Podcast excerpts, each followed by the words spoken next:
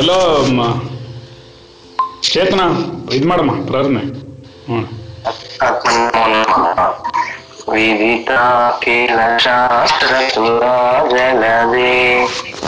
ಮಹಿತೋಪನಿಷತ್ಕಥಿತಾರ್ಥನಿದೆ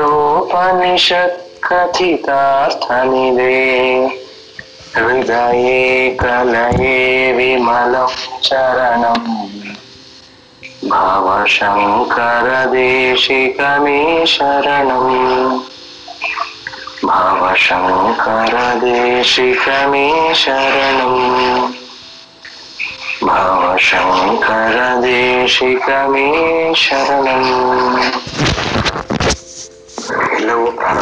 ನಡೆಯುತ್ತದೆ. ನನ್ನ ಪ್ರಾರಬ್ಧವೂ ಕೂಡ ಆಧ್ಯಾತ್ಮಿಕದ ಉನ್ನತಿಗಾಗಿ ಆತ್ಮನೊಂದೇ ಸತ್ಯ.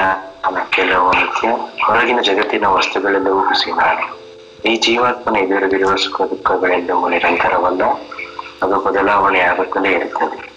ಆತ್ಮನ ಹಿತವಚನಗಳೆಲ್ಲವೂ ಜೀವಾತ್ಮನ ಆಧ್ಯಾತ್ಮಿಕತೆ ಉನ್ನತಿಗಾಗಿ ಆತ್ಮ ನಮೋ ನಮಃ, ಎಲ್ಲ ಜೀವಾತ್ಮರಿಗೂ ನಮೋ ನಮಃ.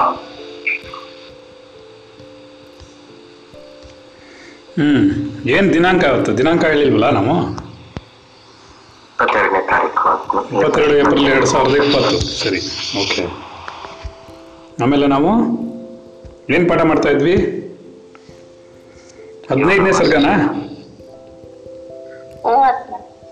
ಓ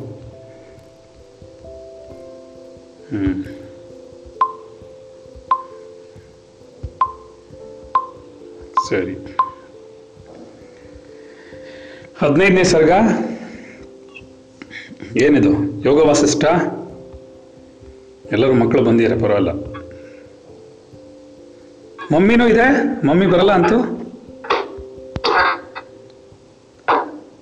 ಪಾಪಣಿ ಕೇಳಿಸ್ತಾ ಇಲ್ವಾ ಯಾರಿಗೂ? ಹಲೋ, ಕೇಳಿಸ್ತಾ ಇದೆಯಾ ಪಾಪಣಿ? ಸರಿ ಸರಿ, ಆಯ್ತು. ಓಕೆ, ಇಲ್ಲೇನಾಗುತ್ತೆ ಅಂತಂದ್ರೆ 15ನೇ ಸರ್ಗ ಶ್ರೀರಾಮನು ಹೇಳ್ತಾನೆ, ಮೋಹದಿಂದ ಹುಟ್ಟಿ ಮೋಹದಿಂದ ಬೆಳೆದಿರುವ ಅಹಂಕಾರವು ಎಷ್ಟು ವ್ಯರ್ಥವಾದದ್ದು. ತುಂಬ ಚೆನ್ನಾಗಿದೆ, really we have to understand. ಮೋಹದಿಂದಲೇ ಹುಟ್ಟುತ್ತಾ ಇದೆ, ಅದು ಮೋಹದಿಂದಲೇ ಬೆಳೀತಾ ಇದೆ. ಈ ಅಹಂಕಾರ ಎಷ್ಟು ವ್ಯರ್ಥವಾಗಿದೆ, ನಮ್ಗೆ ಯಾಕೆ ಈ ಅಹಂಕಾರ ಉಂಟಾಗಿದೆ ಅಂತ ಅವನು ಕೇಳ್ತಾ ಇದ್ದಾನೆ. ಮಿಥ್ಯಾಮಯವಾದ ಏನೋ ಈ ದುರಹಂಕಾರವೆಂಬ ಶತ್ರುವಿನಿಂದ ನಾನು ಬಹಳ ಹೆದರಿರುವೆನು. ಅಯ್ಯೋ, ಈ ಮಿಥ್ಯಾಮಯವಾಗಿದೆ ಇದು, ಅಂಥದ್ದೊಂದು ಇಲ್ವೇ ಇಲ್ಲ. ಅಂತಹ ಅಹಂಕಾರ ನಮ್ಮನ್ನಿಷ್ಟು ಗೋಳೈಕೋತಾ ಇದೆ ಅಲ್ವಾ? ಸತ್ಯನ ಸುಳ್ಳು? ಶತ್ರುವಿಂದ ನಾನು ಬಹಳ ಹೆದರಿದ್ದೀನಿ, ದಯವಿಟ್ಟು ನಾ ಹೇಗೆ ಹೊರಗೆ ಬರೋದು ಅಂತ ನನಗೆ ಅರ್ಥ ಆಗ್ತಿಲ್ಲ ಅಂತ ಅವನು ಯೋಚನೆ ಮಾಡ್ತೇನೆ. ಈ ಸಂಸಾರವು ಅಹಂಕಾರದಿಂದ ಆಶ್ರಯಿಸಿ ಅತಿ ದೀನರಾಗಿ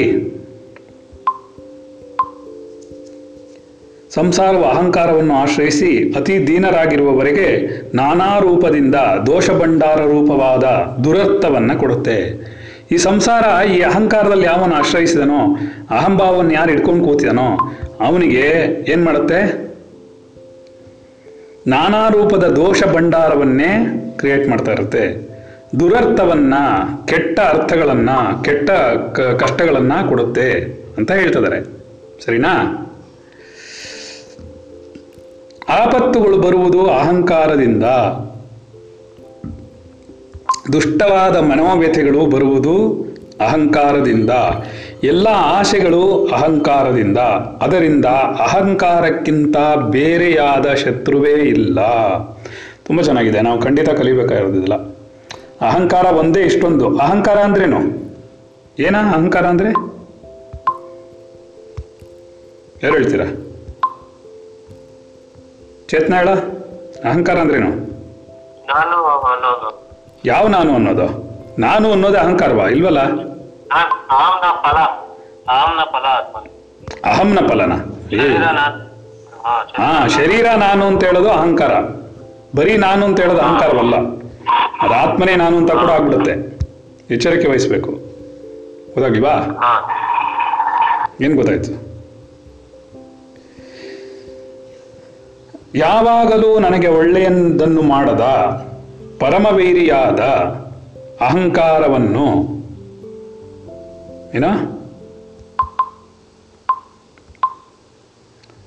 ಅರ್ಥ ಆಗಿಲ್ವಾ?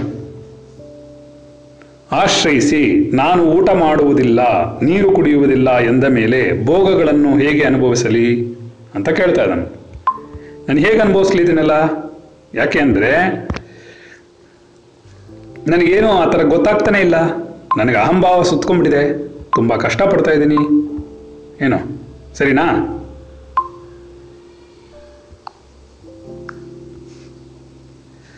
ಆದ್ದರಿಂದ ನಾನು ಏನು ಮಾಡಲಿ, ಹೇಗೆ ಇದನ್ನೆಲ್ಲ ಭೋಗಗಳನ್ನೆಲ್ಲ ಅನುಭವಿಸ್ಲಿ, ನಾನು ಹೇಗೆ ಇಷ್ಟು ಕಷ್ಟಪಡಲಿ, ಯಾಕೆ ಇಷ್ಟೊಂದು ಅನುಭವ ಕಷ್ಟಪಡ್ಬೇಕು ನಾನು ಅಂತೆಲ್ಲ ಹೇಳಿ ಅವನು ಯೋಚನೆ ಮಾಡ್ತಾ ಇದ್ದಾನೆ.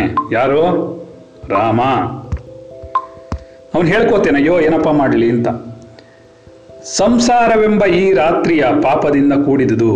ಈ ರಾತ್ರಿ ಏನಿದೆ ಸಂಸಾರ ಅನ್ನೋದು ಯಾವಾಗಲೂ ಪಾಪದಿಂದ ಕೂಡಿರುವಂಥದ್ದು, ಬಹುದೀರ್ಘವಾದದ್ದು, ಮಾಯಾಮಯವಾದದ್ದು. ದಯವಿಟ್ಟು ಅರ್ಥ ಮಾಡ್ಕೊಳ್ಳಿ ಸರಿಯಾಗಿ ಅಂತ ಹೇಳ್ತಾನವನು. ಏನಂತ? ಇದು ಮಾಯಾಮಯವಾಗಿದೆ, ಯಾವಾಗಲೂ ನಮ್ಮ ಗೋಳೆ ಕೊಳುತ್ತೆ, ನಮ್ಮನ್ನ ತಲೆ ತಿನ್ನುತ್ತೆ, ಮನಸ್ಸಿನಲ್ಲಿಯೇ ನಿಂತು ಮೋಹಗೊಳಿಸುತ್ತೆ. ಅಹಂಕಾರವೆಂಬ ದೋಷ ಕತ್ತಲಿನಿಂದ ಕೂಡಿದದ್ದು. ಅಹಂಕಾರವೆಂಬ ದೋಷ ಕತ್ತಲಿನಿಂದ ಕೂಡಿದೆ.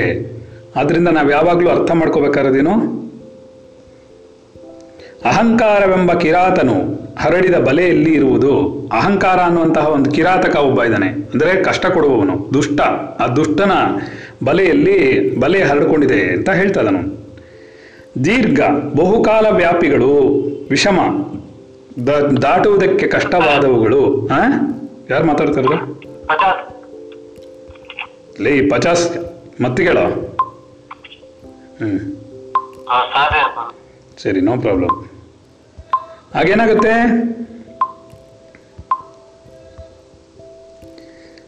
ಏನಾಗುತ್ತೆ ಅಂದರೆ ಬಹು ದೀರ್ಘಕಾಲವಾದ, ಅಂದರೆ ಬಹುಕಾಲ ವ್ಯಾಪಿಸಿಕೊಳ್ಳುವುದು, ವಿಷಮ ದಾಟುವುದಕ್ಕೆ ತುಂಬ ಕಷ್ಟವಾಗಿರುವುದು, ಮಹತ್ತಾದವು ಅಗಾಧ ಎಲ್ಲ ದುಃಖಗಳು, ಕಾಚಿನ ಮರಗಳು ಬೆಟ್ಟದಿಂದ ಹುಟ್ಟುವಂತೆ ಅಹಂಕಾರದಿಂದಲೇ ಹುಟ್ಟುತ್ತಾ ಇದೆ. ನಮ್ಮನ್ನು ತುಂಬ ಗೋಳೆಕೊಳ್ತಿರೋದು ಯಾವುದು ಅಂದರೆ ಇದೇನೆ. ನಾವೇನೇ ಮಾಡಿದ್ರು ನಮ್ಮ ಕಷ್ಟಕ್ಕೆ, ನಮ್ಮ ಕಷ್ಟವನ್ನು ಅದು ತುಂಬ, ಅಂದರೆ ನಮ್ಮನ್ನು ಯಾವ ರೀತಿಲಾದರೂ ಗೋಳೆಕೊಳ್ಳುತ್ತದು.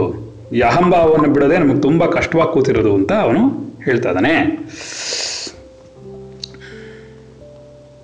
ಶಮವೆಂಬ ಚಂದ್ರನಿಗೆ, ಶಮ ಅಂದರೆ ಶಾಂತಿ, ಶಮವೆಂಬ ಸಾಧನೆ. ಶಮ ಅಂದ್ರೇನು ಯಾರು ಹೇಳ್ತೀರಾ? ಹೇಳೋ ನೋಡೋಣ, ಭೀಮರಾಜು ಹೇಳ.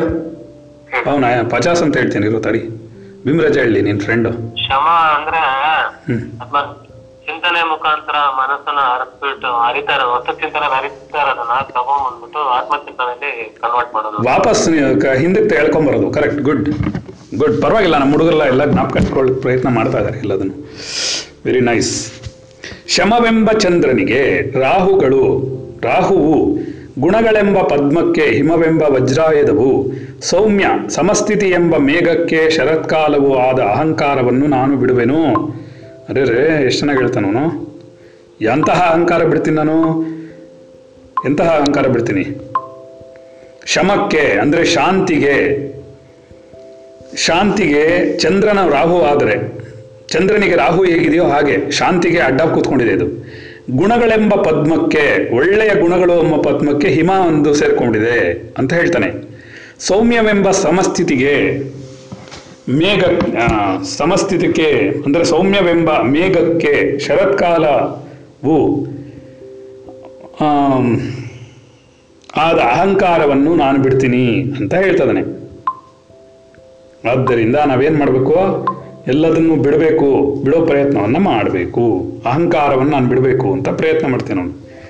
ನಾನು ರಾಮನಲ್ಲ, ನನಗೇನೂ ಆಗಬೇಕಾದುದೂ ಇಲ್ಲ, ನನಗೆ ಯಾವುದರಲ್ಲಿಯೂ ಮನಸ್ಸಿಲ್ಲ, ಏನೂ ಇಲ್ಲದ ಜೀತನಂತೆ ಶಾಂತನಾಗಿರಲು ಆಶಿಸುತ್ತೇನೆ. ಏನೂ ಇಲ್ಲದಿರುವಂತಹ ಜೀತನಂತೆ ನಾನು ಆರಾಮಾಗಿ ಮನಸ್ಸು ಸಂತೋಷವಾಗಿ ಇಟ್ಕೊಂಡು, ಉಲ್ಲಾಸವಾಗಿ ಇಟ್ಕೊಂಡು ಸಂತೋಷವಾಗಿರಬೇಕು ಅಂತ ಪ್ರಯತ್ನವನ್ನು ನಾನು ಮಾಡ್ತಾ ಇದ್ದೀನಿ. ಆದ್ದರಿಂದ ನಾನು ರಾಮನಲ್ಲ, ದಯವಿಟ್ಟು ನನ್ನನ್ನು ತೊಂದರೆ ಕೊಡ್ಬಿಡಿ ಅನ್ನೋ ಲೆವೆಲ್ಗೆ ಮಾತಾಡ್ತೇನೆ ನಾನು. ಎರಡನೇದೇನದು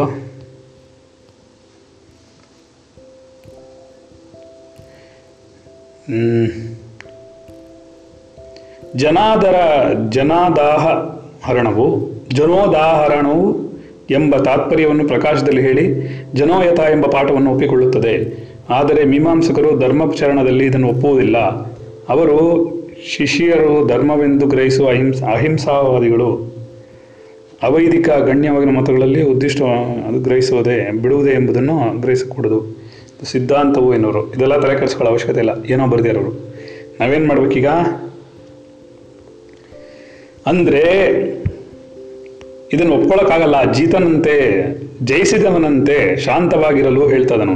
ನಾನು ರಾಮನಲ್ಲ, ನನಗೇನು ಆಗಬೇಕಾದ್ದು ಇಲ್ಲ, ನನಗೆ ಯಾವುದರಲ್ಲೂ ಮನಸ್ಸು ಇಲ್ಲ, ಏನೂ ಇಲ್ಲದ ಜಿತನಂತೆ, ಏನೂ ಇಲ್ಲದಂತಹ ಜಿತ ಅಂದರೆ ಸೈಲೆಂಟಾಗಿ ಕೂತ್ಕೊಂಡು ಶಾಂತನಾಗಿರೋಕ್ಕೆ ಯೋಚನೆ ಮಾಡುವಂಥವನು ಜಯಿಸಿದವನು ಅಂತ ಅರ್ಥ ಆಯ್ತಾ. ಜೀತಿಸ್ ಅಂದರೆ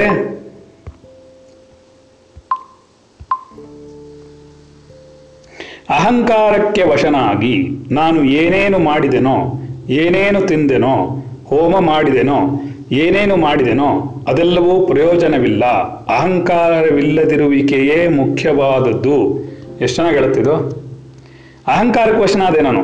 ಏನೇನು ಮಾಡಿದ್ನೋ, ಏನೇನು ತಿಂದನೋ, ಹೋಮ ಮಾಡಿದ್ನೋ, ಹವನ ಮಾಡಿದ್ನೋ, ಏನು ಮಾಡಿದ್ನೋ ಅದೆಲ್ಲವೂ ಯಾವುದೇ ಪ್ರಯೋಜನವಿಲ್ಲದೆ ಹೊರಟೋಯ್ತು. ಯಾಕೆ? ನಾನು ಶರೀರ ಭಾವವನ್ನು ಇಟ್ಕೊಂಡು ಮಾಡಿದ್ದೀನಿ, ನಾನು ಶರೀರ ಅಂತ ಅಂದ್ಕೊಂಡು ಮಾಡಿದ್ದೀನಿ, ಇದರಿಂದ ನಾನು ಕಷ್ಟಕ್ಕೆ ಸಿಕ್ಕಾಕೊಂಡಿದ್ದೀನಿ ಅಂತ ಅವನು ಹೇಳ್ತಾ ಇದ್ದಾನೆ. ಸರಿನಾ? ಅರ್ಥವಾಗ್ತಿದ್ಯಾ? ಏನರ್ಥ ಆಯ್ತು? ಅದಕ್ಕೆ ಇದೆಲ್ಲ ನಾನು ಮಾಡೋ ಬದಲು ಆರಾಮಾಗಿ ಸುಮ್ಮನೆ ಕೂತಿದ್ರಾಗಿತ್ತು. ಅಹಂಕಾರವಿಲ್ಲದಿರುವಿಕೆನೇ ತುಂಬಾ ಮುಖ್ಯ. ಅಹಂಕಾರವಿಲ್ಲದೆ ನಾನು ಆರಾಮಾಗಿ ಕೂತಿದ್ರೆ ಅದಕ್ಕಿಂತ ದೊಡ್ಡ ವಿಷಯ ಇಲ್ಲ ಅಂತ ಅವನು ಹೇಳ್ತಾ ಇದ್ದಾನೆ. ರೈಟ್?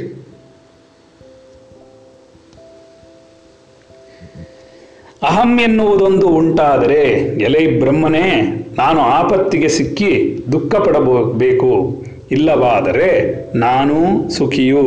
ಆದ್ದರಿಂದ ಅಹಂಕಾರವಿಲ್ಲದಿರುವಿಕೆಯೇ ಒಳ್ಳೆಯದು. ನಾನು ಸುಖಿಯಾಗಿರ್ಬೇಕು ಅಂತಂದ್ರೆ ನಾನು ಮಾಡಬೇಕು ಅಹಂಕಾರವಿಲ್ಲದೆ ಇರಬೇಕು. ಅಹಂಕಾರ ಇರೋದ್ರಿಂದಲೇ ನಾನು ಇಷ್ಟೊಂದು ಕಷ್ಟಪಡ್ತಾ ಇದ್ದೀನಿ, ಅದರಿಂದ ದಯವಿಟ್ಟು ನನಗೆ ಅಹಂಕಾರ ಇಲ್ಲದೆ ಬದುಕಬೇಕು ಅನ್ನೋದೇ ನನ್ನ ಆಸೆ ಆಗಿದೆ ಅಂತ ಅವನು ಹೇಳ್ತಾ ಇದ್ದಾನೆ. ಸರಿನಾ? ಅರ್ಥ ಆಗಿದೆಯಾ ಯಾರಿಗಾದ್ರೂ? ಏನರ್ಥ ಆಗ್ತಿದೆ? ಕರ್ತೃತ್ವ ಭಾವನೆಯಿಂದ ಎಲ್ಲದನ್ನ ಮಾಡಿ ಕಷ್ಟಕ್ಕೆ. ಕರ್ತೃತ್ವ ಭಾವನೆ ಅಲ್ಲ ಇಲ್ಲಿ ಅಹಂಕಾರ ಹೇಳ್ತಾ ಇರೋದು. ನಾನು ಮಾಡಿದೆ ಅಂತ ಅಲ್ಲ. ಅಯ್ಯೋ, ನಾನು ಮಾಡಿದೆ ಅನ್ನೋದು ಕರ್ತೃತ್ವ ಭಾವನೆ ಕಣೆ. ಶರೀರ ನಾನು ಅನ್ನೋ ಭಾವನೆ ಅವನು ಹೇಳ್ತಾ ಇರೋದು. ಅಹಂಕಾರ ಅಂದ್ರೇನು? ಶರೀರ ನಾನು. ಮತ್ತೆ ಅಹಂಕಾರ ಅನ್ನೋದನ್ನ ಇಟ್ಕೊಂಡು ಮಾಡಿದೀನಿ ಅದನ್ನೆಲ್ಲ ಅಂತ ಅವ್ನು ಹೇಳ್ತಾ ಇರೋದು. ನಾನು ಅದೆಲ್ಲ ಮಾಡಬಾರ್ದಾಗಿತ್ತು, ಅಹಂಕಾರ ಅನ್ನೋದನ್ನ ಇಟ್ಕೊಂಡು ಮಾಡಿರೋದ್ರಿಂದ ನಾನು ಇಷ್ಟೊಂದು ಕಷ್ಟಪಡ್ತಾ ಇದ್ದೀನಿ ಅಂತ ಅವ್ನು ಹೇಳ್ತಾ ಇದ್ದಾನೆ. ರೈಟಾ? ಏನದು? ಯಾರು ಗಲಾಟೆ ಮಾಡ್ತಾ ಇರೋದು?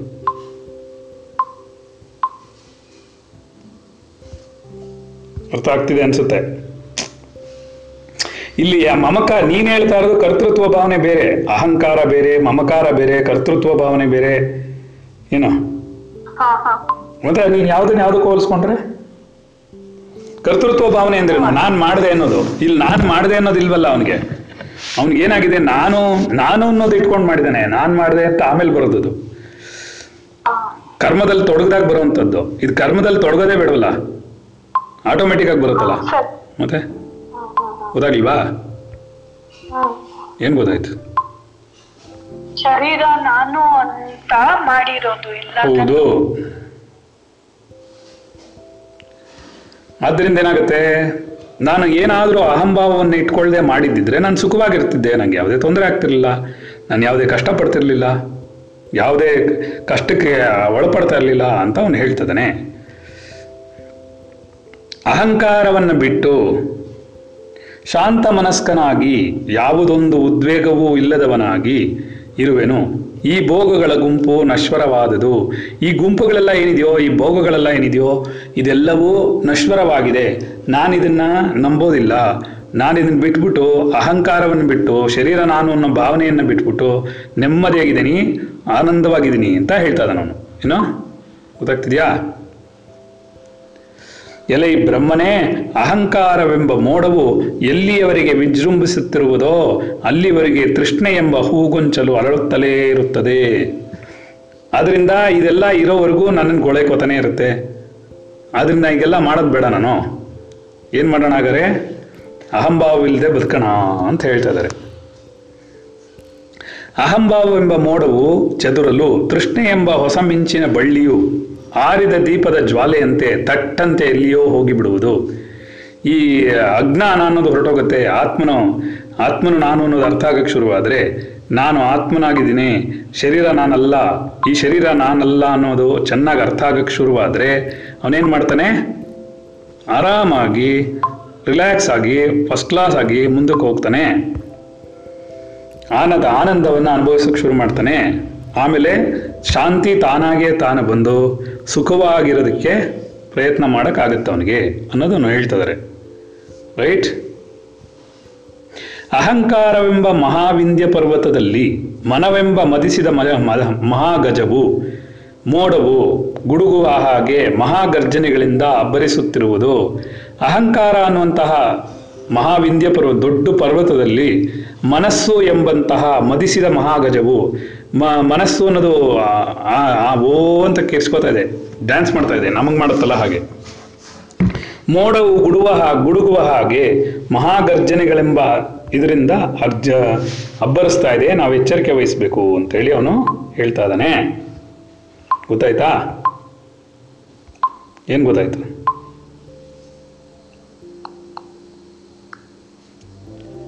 ಏನು ಗೊತ್ತಾಯ್ತು? ಮಹಾವಿಂಧ್ಯ ಪರ್ವತದಲ್ಲಿ ಅಹಂಕಾರ ಅಂತ ಕರೀತಾ ಅದನ್ನ, ಅದರಲ್ಲಿ ಮನಸ್ಸು ಅನ್ನೋದು ನಮ್ಮನ್ನೇನು ಮಾಡ್ತಿದೆ, ಎಣ್ಣೆ ಇದೇನೋ ಮದ ಇಟ್ಕೊಂಡಿರುವಂತಹ ಆನೆ ಹೇಗೆ ಗಜ ನಾವು ಹೇಳ್ತೀವಲ್ಲ, ಒಂಟಿ ಸಲಗ ಹಾಗೆ ಹೀಗೆ ಅಂತೆಲ್ಲ ಹೇಳ್ತೀವಲ್ಲ, ಆ ಥರದ್ದು ಇದು ನಮ್ಮನ್ನು ಗೋಳೈಕೋತಾ ಇದೆ ಅಂತ ಹೇಳ್ತದೆ. ಹಲೋ, ಇದೀರಾ ಯಾರಾದರೂ? ಯಾರಿಗೂ ಕೇಳಿಸ್ತಾ ಇಲ್ವಾ? ಕೇಳಿಸ್ತಾ ಇದೆಯಾ? ಸರಿ, ಕೇಳಿಸ್ತಾ ಇದ್ರೆ ಸರಿ.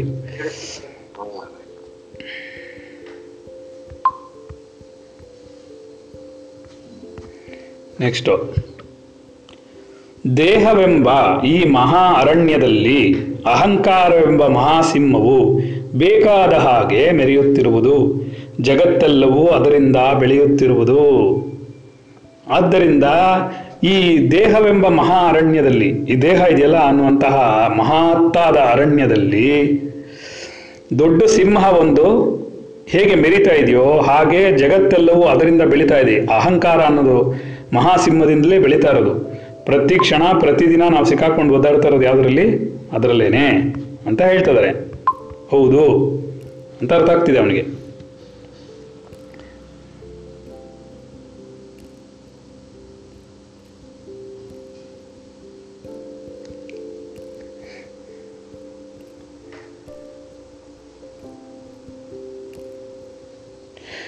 ಧರ್ಮವು ಅನುಷ್ಠಾನ ಪರವಾದುದರಿಂದ ಅದನ್ನು ಗ್ರಹಿಸಿದರೂ ಬಿಟ್ಟರೂ ಸಾಕಲ್ಯವಾಗಿ ಇರಬೇಕು. 1000 ರೂಪಾಯಿನ ಒಂದು ನೋಟಿನಲ್ಲಿ ಅರ್ಧವು ಹೋಗಿಬಿಟ್ಟರೆ ಅದಕ್ಕೆ ಅರ್ಧ ಬೆಲೆಯನ್ನು ಯಾರೂ ಕೊಡುವುದಿಲ್ಲ. ಕೊಡ್ತಾರಾ ಯಾರಾದರೂ? ಹಾಗೆಯೇ ನಾವೇನು ಮಾಡ್ತಾ ಇದ್ದೀವಿ, ಅದಕ್ಕೆ ಬೆಲೆ ಬರಬೇಕಾದರೆ ಸಂಪೂರ್ಣವಾಗಿ ಸಾಕಲ್ಯವಾಗಿರಬೇಕು. ಆದರೆ ಪ್ರೇಯೋ ವಿಷಯದಲ್ಲಿ ಹಾಗಲ್ಲ, ಪ್ರೇಯಸ್ಸು ಅನ್ನೋ ಜಾಗದಲ್ಲಿ ಆಗಲ್ಲ, ಅಲ್ಲಿಂದಿಷ್ಟು ಇಲ್ಲಿಂದಷ್ಟು ಸಂಗ್ರಹಿಸಬಹುದು. ಶ್ರೇಯೋ ವಿಷಯದಲ್ಲಿ ಸಾಧ್ಯವಿಲ್ಲ. ಶ್ರೇಯಸ್ಸು ಪ್ರೇಯಸ್ಸು ಅಂತ ಕೇಳಿದ್ರಲ್ಲ ನೀವು, ಶ್ರೇಯೋ ವಿಷಯದಲ್ಲಿ ಅಲ್ಲೊಂದು ಸ್ವಲ್ಪ ಇಲ್ಲೊಂದು ಸ್ವಲ್ಪ ಎಲ್ಲ ಮಾಡೋಕ್ಕಾಗಲ್ಲ.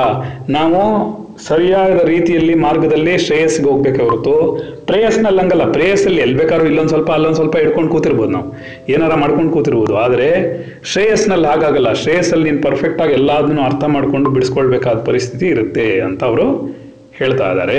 ಗೊತ್ತಾಗ್ತಿದ್ಯಾ? ಏನು ಗೊತ್ತಾಗ್ತಿದೆ? ಹಲೋ,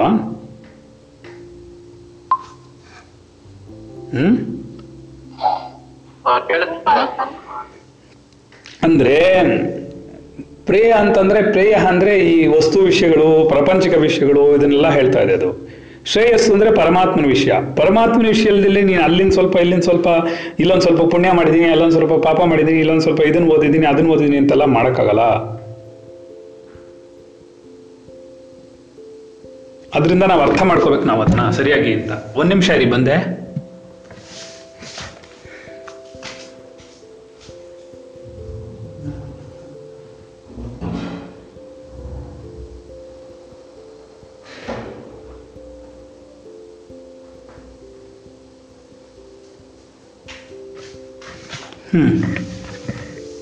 ಸಾರಿ, ಏನು ಬೇಜಾರು ಮಾಡ್ಕೊಬೇಡಿ.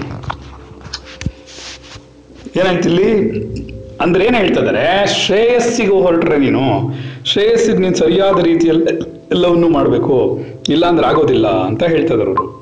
ಏನಂತ?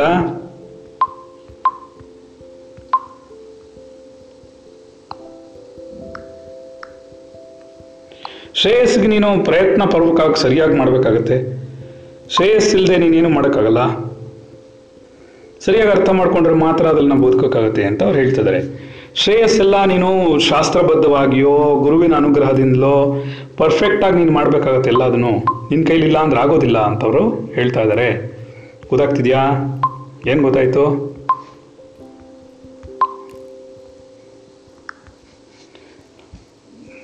ಯಾರಾದರೂ ಹೇಳಿ ಏನು ಗೊತ್ತಾಯ್ತು ಅಂತ. ಮಂಜುಳಾ ಹೇಳೆ ಏನು ಅರ್ಥ ಆಯ್ತು ಅಂತ. ಅದೇ ಶ್ರೇಯಸ್ಸು ಅಂದ್ರೆ ಪ್ರವೃತ್ತಿ ಮಾರ್ಗ ಅಂತಂದ್ರೆ ಈ ಲೋಕದಲ್ಲಿರೋಂತ ಇದ್ರಿಂದಾನೇ ಅಹಂಕಾರ ಅದೇ ಜಾಸ್ತಿ ಆಗ್ತಾ ಹೋಗುತ್ತೆ. ಶ್ರೇಯಸ್ಸು ಅಂದ್ರೆ ಮಾತ್ರ ವೇದಾಂತಗಳ ಹಿಂದೆ ಹೋಗಿ ಉಪನಿಷತ್ತುಗಳೇನಾಗ್ತಿದೆ ಹೇಳ್ತಾ ಇದೆ, ಗುರುವಿನ ಮುಖಾಂತರ ಹೋಗಿ ಒಂದೇ ಧಾರಣೆ ಅದು ಆಧ್ಯಾತ್ಮಿಕಕ್ಕೆ. ಬೇರೆದಕ್ಕೆ ಸಾವಿರ ದಾರಿ ಅಂತಾರಲ್ಲ ಹಾಗೆ, ಹಾಳಾಗೋದಕ್ಕೆ ಸಾವಿರ ದಾರಿ, ಒಳ್ಳೇದಾಗ್ಬೇಕಂದ್ರೆ ಒಂದೇ ದಾರಿ, ಆತ್ಮಚಿಂತನಕ್ಕೆ ಒಂದೇ ದಾರಿ ಅಂತ ಹೇಳ್ತಾ ಇದ್ದಾರೆ. ಸರಿ, ಹಾಗಾದ್ರೆ ಆತ್ಮಚಿಂತನೆ ಒಂದು ಬಿಟ್ಟು ಬೇರೆ ಏನು ಮಾಡಕ್ಕಾಗಲ್ಲ.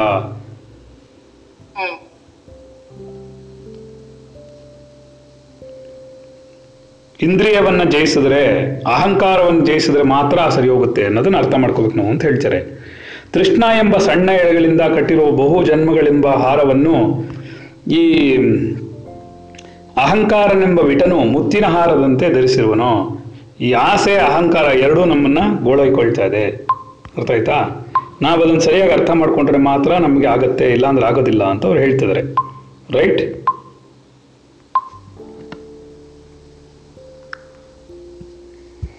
ಸೊ ನಾವೇನ್ ಮಾಡ್ಬೇಕಾಗತ್ತೆ ಅವಾಗ? ನಾವು ಸರಿಯಾದ ಅರ್ಥವನ್ನ ಮಾಡ್ಬೇಕಾಗತ್ತೆ, ಇಲ್ಲ ಅಂದ್ರೆ ನಾವು ಕಷ್ಟಪಡ್ತೀವಿ ಅಂತ ಹೇಳುತ್ತೆ.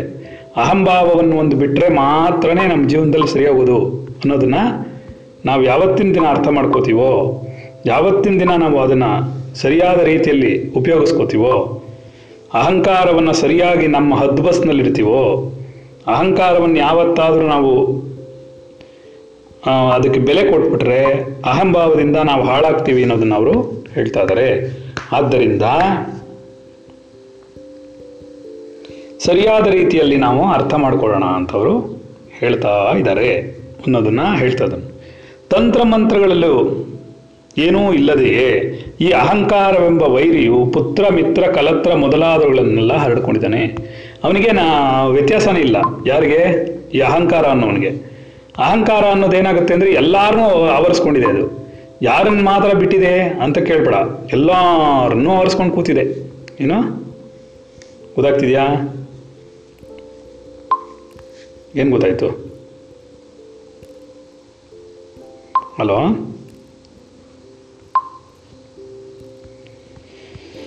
ಅಹಂಕಾರ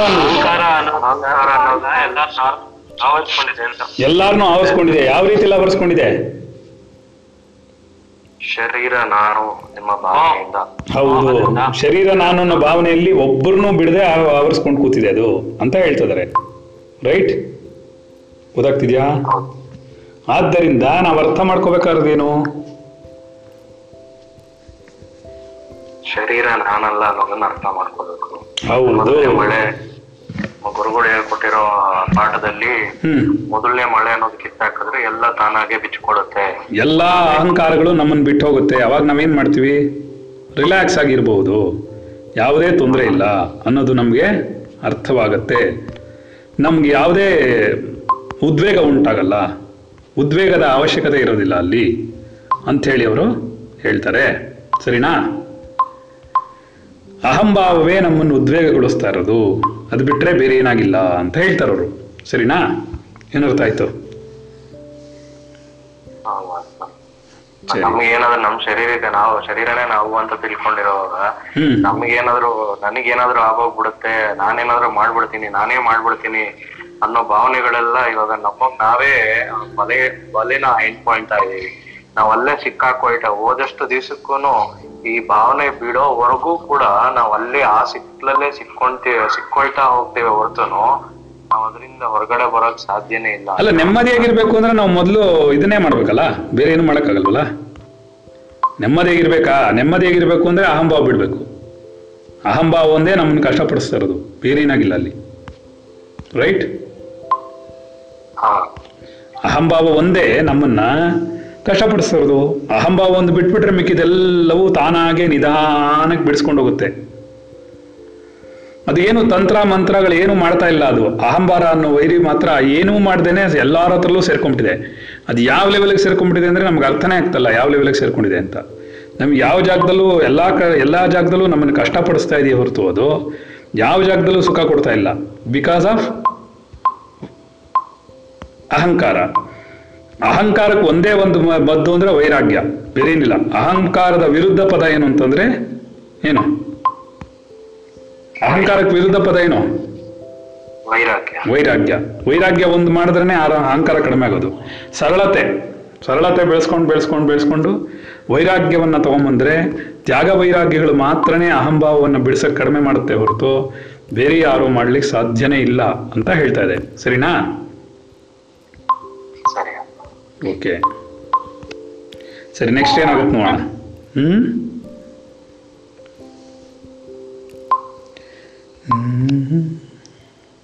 ಏನ್ ಮಾಡ್ತಾರೆ ನೋಡೋಣ ನೆಕ್ಸ್ಟ್. ದುಶ್ಚಾದ್ಯಗಳಾದ ಈ ಮನೋವ್ಯಥೆಗಳೆಲ್ಲವೂ ಅಹಂಕಾರವೊಂದನ್ನು ಛೇದಿಸಿದರೆ ತಾವಾಗಿಯೇ ಚಿನ್ನವಾಗಿ ಹೋಗುವುದು. ಈ ಮನೋವ್ಯಥೆಗಳಿದೆಯಲ್ಲ ಅದೆಲ್ಲ ಅಹಂಕಾರವನ್ನು ಒಂದನ್ನು ಬಿಟ್ಬಿಟ್ರೆ, ಅದು ನನ್ನಿಂದ ನಾನು ನಾನು ನಾನು ಶರೀರ ನಾನು ಅನ್ನೋದು ಒಂದನ್ನು ಬಿಟ್ಬಿಟ್ರೆ ಈ ಏನು ಮನೋವ್ಯಥೆಗಳಿದೆಯೋ ದುಸ್ಸಾಧ್ಯವಾಗಿದೆ. ಮನೋವ್ಯಥೆಗಳನ್ನು ಕಂಟ್ರೋಲೇ ಮಾಡೋಕ್ಕಾಗ್ತಾ ಇಲ್ಲ, ಮನಸ್ಸಿಗೆ ದುಃಖ ಉಂಟಾಗೋದು ಯಾವತ್ತಿಗೂ ನಮಗೆ ಬಿಟ್ಕೊಡೋಕ್ಕಾಗ್ತಾ ಇಲ್ಲ. ಅಂಥದ್ದನ್ನು ನಾವೇನಾದರೂ ಬಿಡಿಸ್ಕೊಳ್ಬೇಕಾಗಿದ್ರೆ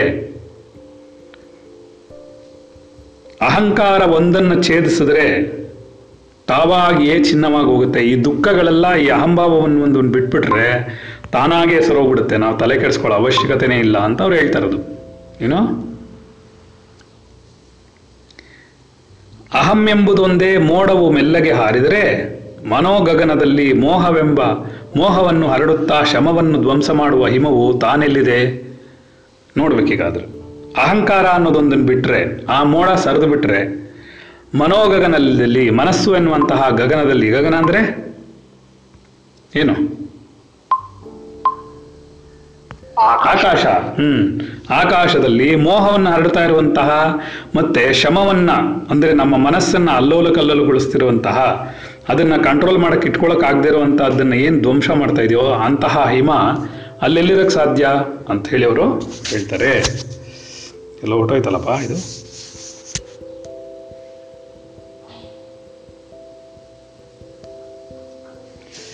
ಓಕೆ,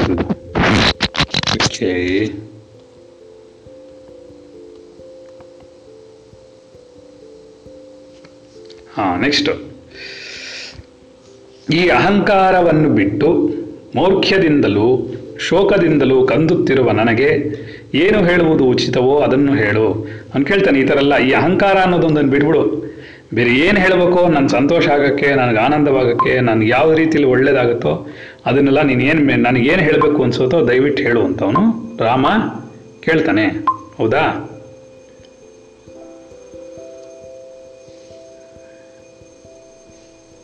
ಸರ್ವ ಆಪತ್ತುಗಳಿಗೂ ಕಾರಣವಾದ ನಶ್ವರವಾದ ಒಳಗೆ ಸೇರಿಕೊಂಡಿರುವ ಯಾವುದೊಂದು ಒಳ್ಳೆಯ ಗುಣವೂ ಇಲ್ಲದ ಹೇಗೋ ಅತಿ ದುಃಖಕಾರಿಯಾದ ಅಹಂಕಾರವನ್ನು ಪ್ರಯತ್ನಪಟ್ಟು ಆಶ್ರಯಿಸದಿರುವೆನು. ತುಂಬ ಕಷ್ಟಪಟ್ಕೊಂಡು ಈ ಅಹಂಕಾರವನ್ನು ಬಿಟ್ಟು ನಿಂತ್ಕೊಂಡಿದ್ದೀನಿ, ಅಹಂಕಾರವನ್ನು ಆಶ್ರಯಿಸದೆ ಸುಮ್ಮನೆ ಕೂತಿದ್ದೀನಿ. ಅರ್ಥ ಆಯ್ತಾ? ಎಲೆ ಮಹಾನುಭಾವನೆ, ಮುಂದೇನು ಮಾಡಬೇಕೆಂಬುದನ್ನು ನನಗೆ ಬೋಧಿಸು. ಅದರಿಂದ ಮುಂದಕ್ಕೆ ಏನು ಮಾಡಬೇಕು ಅಂತ ಹೇಳಪ್ಪ, ನಾನು ಇವಾಗ ಸದ್ಯಕ್ಕೆ ಅಹಂಕಾರವನ್ನು ಬಿಟ್ಬಿಟ್ಟು ಕೂತಿದ್ದೀನಿ, ಅದಕ್ಕೆ ನನಗೆ ಇದರಲ್ಲೆಲ್ಲ ಮನಸ್ಸಿಲ್ಲ, ಬೇಜಾರು ನನಗೆ, ನಾನು ಆರಾಮಾಗಿ ಕೂತಿದ್ದೀನಿ ಅಹಂಕಾರವಿಲ್ಲದೆ, ಇದಕ್ಕೆ ನಾನು ಮುಂದಕ್ಕೆ ಏನು ಮಾಡಬೇಕು ಅನ್ನೋದನ್ನು ನನಗೆ ಹೇಳ್ಕೊಡು ಅಂತ ಹೇಳ್ತಾನೆ. ಯಾರು? ಶ್ರೀರಾಮ. ಸರಿನಾ? ಸರಿ. ಇಲ್ಲಿಗೆ ವಸಿಷ್ಠ ರಾಮಾಯಣೆ, ವಾಲ್ಮೀಕಿಯೇ ವೈರಾಗ್ಯ ಪ್ರಕರಣ, ಅಹಂಕಾರ ಜುಗುಪ್ಸ, ಅಹಂಕಾರದ ಮೇಲೆ ಜಿಗುಪ್ಸೆ ಬಂದಿದೆ ಅವನಿಗೆ. ಅಹಂಕಾರ ಜಿಗುಪ್ಸ ಅನ್ನೋ ಪಂಚದಶ ಸರ್ಗ ಅನ್ನೋದು ಮುಗೀತು.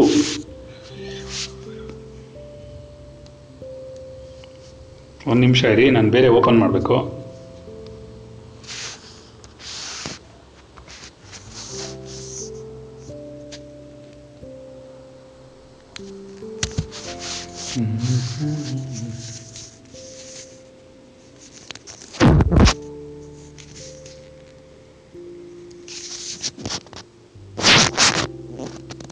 ಷೋಡಶ ಸರ್ಗ, ಇದರಲ್ಲಿ ಏನಾಗುತ್ತೆ ನೋಡೋಣ.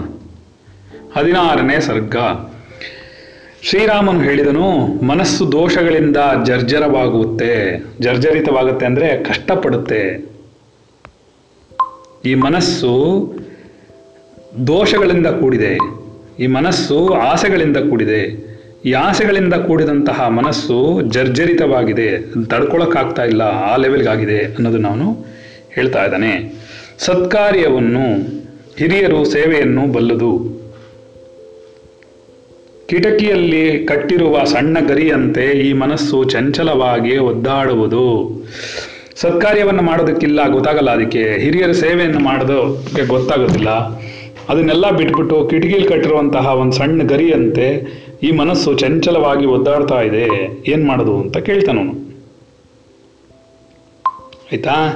ಆದ್ದರಿಂದ ನೀನು ನನಗೆ ಹೇಳ್ಕೊಡು.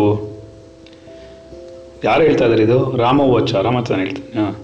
ಬಹು ವ್ಯಾಕುಲತೆಯಿಂದ ಇಲ್ಲಿಂದಲ್ಲಿಗೆ ವ್ಯರ್ಥವಾಗಿ ಊರಿನಲ್ಲಿ ನಾಯಿ ಒಲೆಯುವ ಹಾಗೆಂತೆ ದೀನನಾಗಿ ದೂರ ದೂರವಾಗಿ ಓಡುವುದು. ಈ ಮನಸ್ಸು ಸುಮ್ಮನೆ ಇರಲ್ಲ, ಎಲ್ಲ ಸುಮ್ಮನೆ ನಾಯಿ ಇಲ್ಲಿಂದಲ್ಲಿಗೆ ಅಲ್ಲಿಂದಲ್ಲಿಗೆ ಅಲಿತಾ ಇರುತ್ತೆ, ಏನು ಮಾಡುತ್ತೆ ಅಂತ ಗೊತ್ತಿಲ್ಲ ಅದಕ್ಕೆ. ಈ ರೀತಿಯಾದಂತಹ ಅಲಿಯುತ್ತಿರುವಂತಹ ನಾಯಿಯನ್ನ ಅಂದರೆ ಈ ಒಂದು ಮನಸ್ಸನ್ನ, ನಾಯಿಯಂತೆ ಅಲಿಯುತ್ತಿರುವಂತಹ ಈ ಮನಸ್ಸನ್ನ ನಾನು ಹೇಗಾದರೂ ಸರಿ ಮಾಡ್ಕೋಬೇಕು ಅಂತ ಕೇಳ್ತದೆ. ಮಹಾಧನವೇ ಪ್ರಾಪ್ತವಾದರೂ ಅದರಿಂದ ಎಳ್ಳಷ್ಟು ಪ್ರಯೋಜನವನ್ನು ಪಡೆಯಲಾರದು. ಬುಟ್ಟಿಯಲ್ಲಿ ನೀರು ತುಂಬಿದರೆ ಅದೆಂತೂ ಪೂರ್ಣವಾಗುವುದಿಲ್ಲವೋ ಹಾಗೆಯೇ ಇದು ಯಾವಾಗಲೂ ಏತರಿಂದಲೂ ಪೂರ್ಣವಾಗುವುದಿಲ್ಲ. ಬುಟ್ಟಿಯಲ್ಲಿ ನೀರು ತುಂಬಿದ್ರೆ ಅದು ಯಾವತ್ತಿಗೂ ಪೂರ್ಣವಾಗೋದೇ ಇಲ್ಲ ಅಲ್ವಾ? ಸತ್ಯನಾ ಸುಳ್ಳ? ಬುಟ್ಟಿಯಲ್ಲಿ ನೀರು ತುಂಬಕ್ಕಾಗತ್ತಾ? ನಾವು ಸಾಧ್ಯನೇ ಇಲ್ಲ. ಆದ್ದರಿಂದ ನಮ್ಗೇನಾಗುತ್ತೆ, ನಾವು ಸರಿಯಾಗಿ ಅರ್ಥ ಮಾಡ್ಕೋಬೇಕು, ಅದರಿಂದ ಯಾವಾಗಲೂ ಅದು ಪೂರ್ಣವಾಗೋದೇ ಇಲ್ವೋ, ಆ ಪೂರ್ಣವಾಗದಿರೋ ಹಾಗೆ ಇದೂ ಅಷ್ಟೇ. ನೀನು ಎಷ್ಟೆಲ್ಲ ಅಹಂಕಾರವನ್ನು ಬೆಳೆಸ್ಕೊಳ್ತಾ ಹೋದ್ರು, ಏನೇ ಮಾಡಿದ್ರು ಈ ಮನಸ್ಸು ನಿಲ್ಲೋದೇ ಇಲ್ಲ, ಅಹಂಭಾವದಲ್ಲೇ ಸುತ್ತುತ್ತಾ ಇರುತ್ತೆ ಅಂತ ಹೇಳಿ ಅವನು ಹೇಳ್ತಾನೆ. ಪಾಪ ಕಷ್ಟಪಡ್ತಾ ಇದ್ದಾನೆ, ಅವನನ್ನು ಸರಿ ಮಾಡಬೇಕು, ನೋಡೋಣ ಏನು ಮಾಡ್ತಾರೆ ಅವರು ಅಂತ. ಯಾವಾಗಲೂ ಶೂನ್ಯವಾಗಿಯೇ ಇದ್ದುಕೊಂಡು ವ್ಯರ್ಥವಾದ ಆಶೆ ಎಂಬ ಬಲೆಗೆ ಸಿಕ್ಕಾಕೊಂಡು ಹಿಂಡು ಬಿಟ್ಟಗಲಿದ ಜಿಂಕೆಯಂತೆ ಈ ಮನಸ್ಸು ಸುಖವನ್ನೇ ಕಾಣದೆ ಅಲಿಯುತ್ತಿರುವುದು. ಅಯ್ಯಪ್ಪ, ಇದೇನಾಗಿದೆ, ಹಿಂಡಾಗಿ ಬರುತ್ತೆ ಯಾವುದು ಏನು, ಜಿಂಕೆಗಳು. ಯಾವಾಗಲೂ ಶೂನ್ಯವಾಗಿ ಇದ್ಕೊಂಡು ವ್ಯರ್ಥವಾದ ಆಸೆ ಎಂಬ ಬಲೆಗೆ, ಇದೇನೋ ವ್ಯರ್ಥವಾಗಿರುವಂಥ ಆಸೆ ಬಲೆಗೆ ಸಿಗಾಕೊಂಡು ಜಿಂಕೆ ತನ್ನ ಗುಂಪನ್ನು ಬಿಟ್ಬಿಟ್ಟು ಹೇಗೆ ಸುಖ ಕಾಣದೆ ಅಲಿತಾ ಇರುತ್ತೋ ಪಾಪ, ಆ ಥರ ಈ ಮನಸ್ಸು ಕೂಡ ಅಲಿತಾ ಇದೆ. ಹಾಗಾದ್ರೆ ಇವಾಗ ಆ ಮನಸ್ಸಿನ ಬಗ್ಗೆ ಹೇಳ್ತಾ ಇರೋನು, ಇಷ್ಟೊತ್ತು ಅಹಂಕಾರದ ಬಗ್ಗೆ ಹೇಳ್ದ, ಇವಾಗ ಮನಸ್ಸು ಅಲೆಗಳಂತೆ ಚಂಚಲವಾಗಿರುವ ವೃತ್ತಿಗಳನ್ನು ಹೊಂದಿ ಆಲೂನ ಕ್ಷೀರ್ಣತೆಯನ್ನು ಬಿಟ್ಟು ಒಂದು ಗಳಿಗೆಯಾದರೂ ಹೃದಯದಲ್ಲಿ ಈ ಮನಸ್ಸು ನಿಲ್ಲಲಾರದು. ಹಾಲು ನೀರು ಒಂದು ನಿಮಿಷ ಆಲೂನ ಶೀರ್ಣತೆ ಅಂದರೆ ಸಮಷ್ಟಿ ವೃಷ್ಟಿ ಭೋಗ ಚಿಂತನೆ, ದೊಡ್ಡ ದೊಡ್ಡ ಭಾಗಗಳನ್ನು ಬೇರೆ ಬೇರೆ ಭಾಗಿಯ ನೋಡುವುದು ಆಲೂನತೆ, ಸಣ್ಣ ಸಣ್ಣ ಭಾಗಗಳನ್ನು ಪ್ರತ್ಯೇಕಿಸಿ ನೋಡುವುದು ಶೀರ್ಣತೆ. ತಾತ್ಪರ್ಯ ಪ್ರಕಾಶ.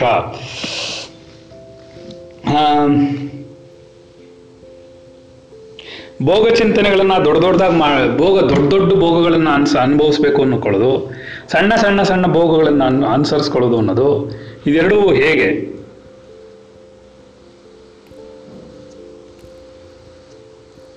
ಎಲ್ಲೋಯ್ತು ಆಲೂನದು ಯಾವುದಪ್ಪ ಅದು? ಮೇಲೆ ಕೊಟ್ಟೋಯ್ತು, ಹಿಂದೆ ಕೊಟ್ಟೋಗುತ್ತೆ, ಕೆಳಗೆ ಕೊಟ್ಟೋಗುತ್ತೆ.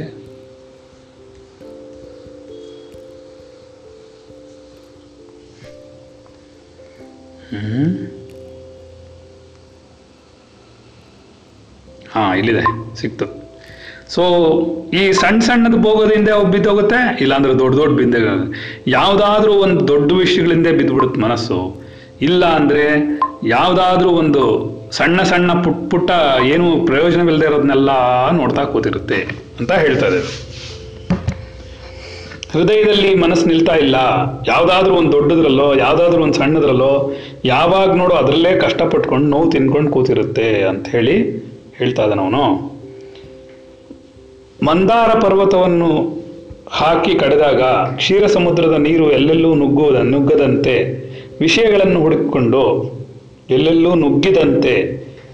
ವಿಷಯಗಳನ್ನು ಹುಡುಕಿಕೊಂಡು ಈ ಮನವು ಹತ್ತಾರು ದಿಕ್ಕುಗಳಲ್ಲಿ ಓಡ್ತಾ ಇದೆ.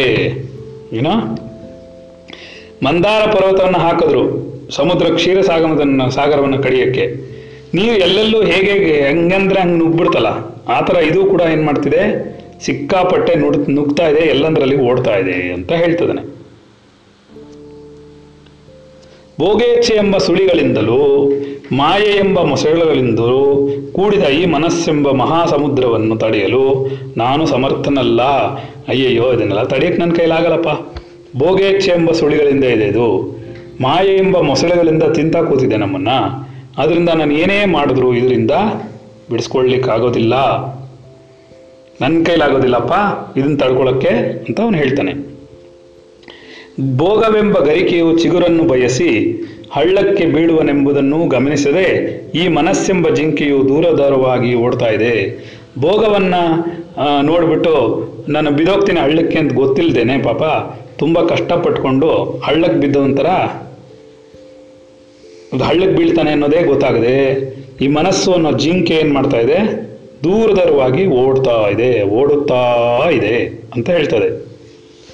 ಈ ನನ್ನ ಮನಸ್ಸು ಯಾವಾಗಲೂ ಏನಾದರೂ ಒಂದು ವ್ಯಾಕುಲತೆಗೆ ಸಿಕ್ಕಿ ಭೋಗಗಳನ್ನು ಸಮಷ್ಟಿಯಾಗಿಯೋ ವೃಷ್ಟಿಯಾಗಿಯೋ ಚಿಂತಿಸುವುದನ್ನು ಸಮುದ್ರವು ಚಂಚಲತೆಯನ್ನು ಬಿಡದಂತೆ ತಾನೂ ಬಿಡದೇ ಇರುವುದು. ನನ್ನ ಮನಸ್ಸು ಯಾವಾಗಲೂ ಏನಾದರೂ ಒಂದು ವ್ಯಾಕುಲತೆಗೆ ಸಿಗ್ತಾನೇ ಇರುತ್ತೆ. ಭೋಗಗಳನ್ನು ಬಿಟ್ಬಿಡೋದು, ಕಡಿಮೆ ಆಗಿ ಸಿಕ್ಕಾಪಟ್ಟೆ ಭೋಗಗಳನ್ನು ಮಾಡೋದು, ಇಲ್ಲಾಂದರೆ ಕಡಿಮೆ ಭೋಗಗಳನ್ನು ಅನುಭವಿಸೋದು, ಎರಡನ್ನೂ ಯಾವುದಾದ್ರೂ ಒಂದನ್ನು ಚಿಂತಿಸ್ತಾನೆ ಇರುತ್ತೆ. ಯಾವುದಾದ್ರೂ ಒಂದು ಸಮುದ್ರದ ಚಂಚಲತೆಯನ್ನು ಹೇಗೆ ಬಿಡದೇ ಇರುತ್ತೋ ಹಾಗೆ ತಾನೂ ಕೂಡ ಈ ಮನಸ್ಸು ಅನ್ನೋದು ಬಿಡ್ತಾನೇ ಇಲ್ಲ ಅಂತ ಅವನು ಹೇಳ್ತಾ ಇದ್ದಾನೆ. ಚಂಚಲವಾದ ವೃತ್ತಿಯಿಂದ ಚಿಂತಾ ಸಂತತಿಗೆ ಸಿಕ್ಕಿ ಚಂಚಲನಾಗಿ ಪಂಜರಕ್ಕೆ ಕೂಡಿರುವ ಕೇಸರಿಯಂತೆ ಈ ಚಿತ್ತವು ಸ್ಥಿರವಾಗಿ ಒಂದು ಕಡೆ ನಿಲ್ಲಲಾರದು. ಏನೇ ಮಾಡಿದ್ರೂ ಈ ಮನಸ್ಸು, ಈ ಚಿತ್ತ ಅನ್ನೋದು ನನ್ನ ಮನಸ್ಸಿಗೆ ಒಂದು ಸ್ಥಿರವಾಗಿ ಒಂದು ಕಡೆ ನಿಲ್ಲಕ್ಕೆ ಸಾಧ್ಯವಾಗ್ತಾ ಇಲ್ಲ ಅನ್ನೋದನ್ನು ಅವನು ಹೇಳ್ತಾ ಇದ್ದಾನೆ. ಹಾಲು ನೀರು ಬೆರೆಸಿಟ್ಟರೆ ಹಂಸವು ಹಾಲು ಮಾತ್ರ ಕುಡಿದುಕೊಳ್ಳುವಂತೆ ಮನೋರಥವನ್ನು ಹತ್ತಿದ ಮನಸ್ಸು ಶರೀರದಿಂದ ಉದ್ವೇಗವಿಲ್ಲದಿರುವಿಕೆ ಎಂಬ ಸಮತಾ ಸುಖವನ್ನು ಹಾರಿಸಿಬಿಡುತ್ತೆ.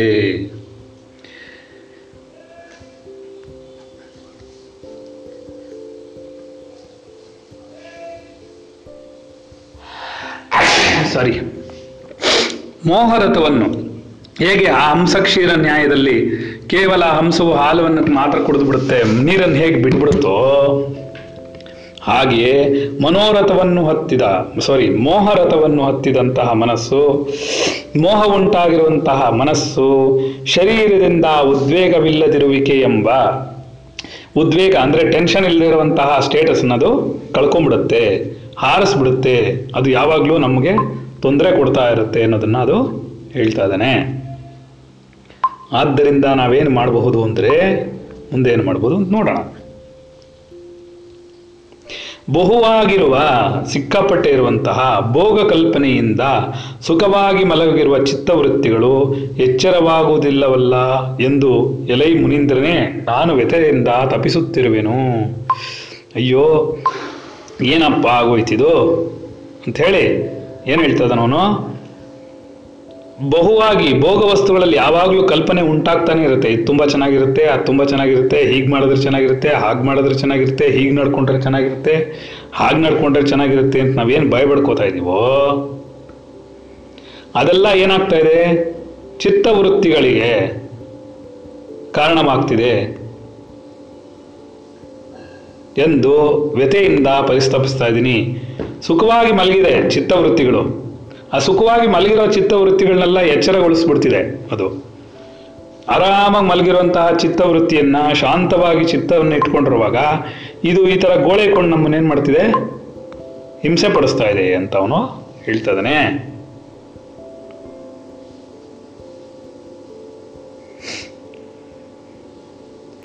ಎಲ್ಲ ಸೇರಿಸಿ ಕಟ್ಟಿ ಹಾಕಿರುವ ಭದ್ರವಾದ ಗಂಟುಳ್ಳ ತೃಷ್ಣೆ ಎಂಬ ಹಗ್ಗದಲ್ಲಿ ಸಿಕ್ಕಿಕೊಂಡಿರುವ ಮನಸ್ಸುಳ್ಳವನಾಗಿ ಬೇಡರವನ ಕೈಗೆ ಸಿಕ್ಕಿದ ಹಕ್ಕಿಯಂತೆ ನಾನು ಬದ್ಧನಾಗಿದ್ದೇನೆ. ಈ ಶರೀರದಲ್ಲಿ ಸಿಕ್ಕಾಕೊಂಡು, ಈ ಆಸೆ ಅನ್ನೋದ್ರಲ್ಲಿ ಸಿಕ್ಕಾಕೊಂಡು, ಅದು ಗಂಟನ್ನು ಹಾಕೊಂಡು ಬೇಡರವನ ಕೈಗೆ ಸಿಕ್ಕಿದಂಥ ಹಕ್ಕಿಯಂತೆ ನನ್ನ ಮನಸ್ಸು ಕಷ್ಟಪಟ್ಕೊಂಡು ಬದ್ಧನಾಗಿ ಸುಮ್ಮನೆ ಕೂತಿದ್ದೀನಿ. ನಾನೇ ಕರ್ತೃ ಅನ್ನೋ ಫೀಲಿಂಗ್ ಇಟ್ಕೊಂಡು ಉಕ್ಕರಿಸ್ಕೊಂಡಿದ್ದೀನಿ ಅಂತ ಅವನು ಹೇಳ್ತಾ ಇದ್ದಾನೆ. ಕೋಪವೆಂಬ ಹೊಗೆಯು ಯಾವಾಗಲೂ ಏಳುತ್ತಿರಲು, ಚಿಂತೆ ಎಂಬ ಜ್ವಾಲೆಗಳು ತಪಿಸುತ್ತಿರಲು, ಬೆಂಕಿಗೆ ಸಿಕ್ಕಿ ಉರಿದು ಹೋಗುವ ಒಣ ಹುಲ್ಲಿನಂತೆ ನನ್ನ ಮನಸ್ಸು ನಾನು ದಗ್ಧವಾಗ್ತಾ ಇದ್ದೀನಿ. ಈ ಮನಸ್ಸಿನಿಂದ ನಾನು ದಗ್ಧವಾಗ್ತಾ ಇದ್ದೀನಿ. ದಗ್ಧವಾಗೋದು ಅಂದರೆ ಸುಟ್ಟೋಗ್ತಾ ಇದ್ದಾನೆ ಅವನು. ಯಾವ ಥರ ಸುಟ್ಟೋಗ್ತಾ ಇದ್ದಾನೆ? ಕೋಪವೆಂಬ ಹೊಗೆಯು ಯಾವಾಗಲೂ ಹೇಳುತ್ತಿರಲು, ಈ ಕೋಪ ಅನ್ನೋ ಹೊಗೆ ಆಡ್ತಾ ಇದೆ, ಕ್ರೋಧ ಅನ್ನೋದು ಯಾವಾಗಲೂ ಬರ್ತಾ ಇದೆ, ಇದನ್ನ ಯಾವಾಗಲೂ ಹೇಳುತ್ತಾ ಇದೆ, ಇದು ಚಿಂತೆ ಎಂಬ ಜ್ವಾಲೆಗಳು ಉಂಟಾಗ್ತಿದೆ ಅದರಿಂದ. ಹಾಗಂದ್ರೆ ತಪಿಸುತ್ತಿರಲು ಅಂದರೆ ಬೆಂಕಿಯಿಂದ ಸುಡುತ್ತಿರಲು, ಬೆಂಕಿಗೆ ಸಿಕ್ಕಿ ಉರಿದು ಹೋಗುವ ಒಣ ಹುಲ್ಲಿನಂತೆ, ಬೆಂಕಿಗೆ ಸಿಕ್ಕಿ ಒಣ ಹುಲ್ಲು ಹೇಗೆ ಉರಿದೋಗುತ್ತೋ ಈ ಮನಸ್ಸಿಂದ ನಾನೂ ದಗ್ಧನಾಗಿದ್ದೀನಿ. ಅಯ್ಯಯ್ಯೋ ಈ ಮನಸ್ಸಿನಲ್ಲಿ ನಾನೂ ದಗ್ಧನಾಗ್ಬಿಟ್ಟಿದ್ದೀನಿ ಅಂತ ಅವನು ಸುಡ್ತಾ ಇದ್ದೀನಿ, ಸುಡಲ್ಪಡ್ತಾ ಇದ್ದೀನಿ ಅನ್ನೋ ಥರ ಹೇಳ್ತಾನೆ.